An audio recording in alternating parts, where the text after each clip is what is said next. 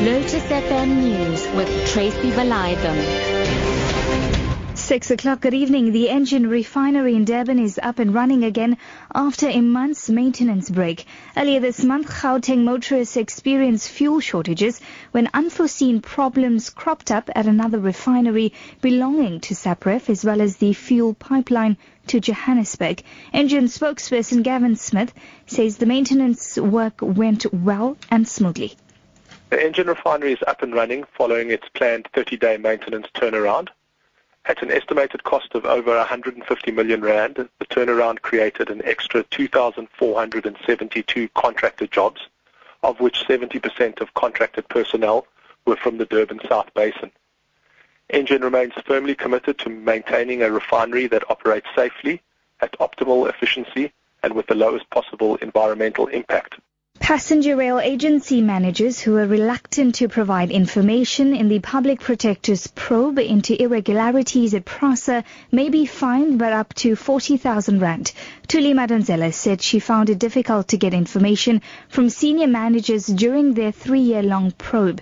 Madonsela says the law allows her to institute contempt proceedings. Paying 40,000 rand from your own pocket is more than a parking fine. We haven't moved into contempt proceedings.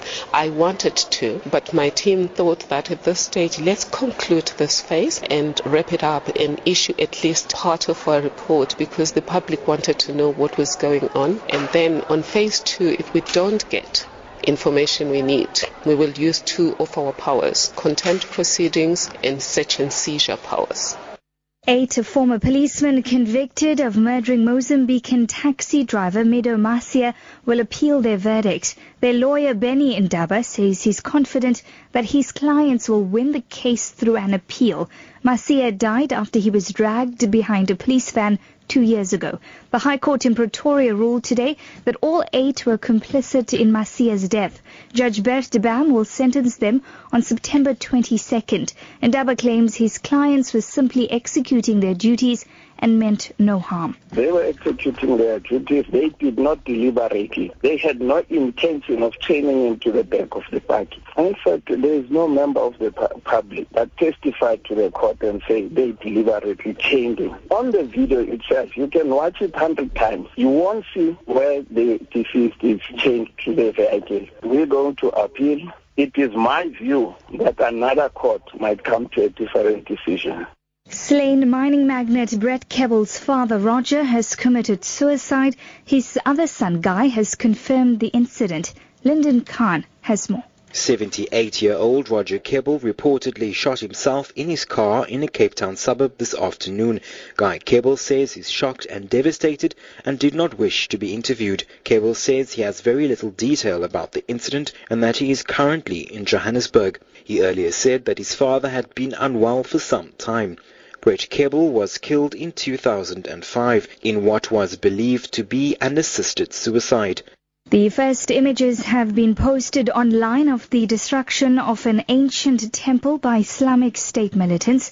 The images appearing on Twitter accounts, which are reliable sources for ISIS propaganda, are a first confirmation by the group that it blew up the temple in the ancient city they captured in May.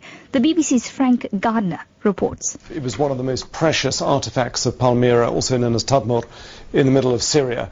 And ever since IS overran that area in May, there was always the fear that they were going to do this. This destruction has been condemned by Irina Bokova, who is the head of UNESCO, the Director General of, of United Nations, uh, the cultural organization, as a war crime.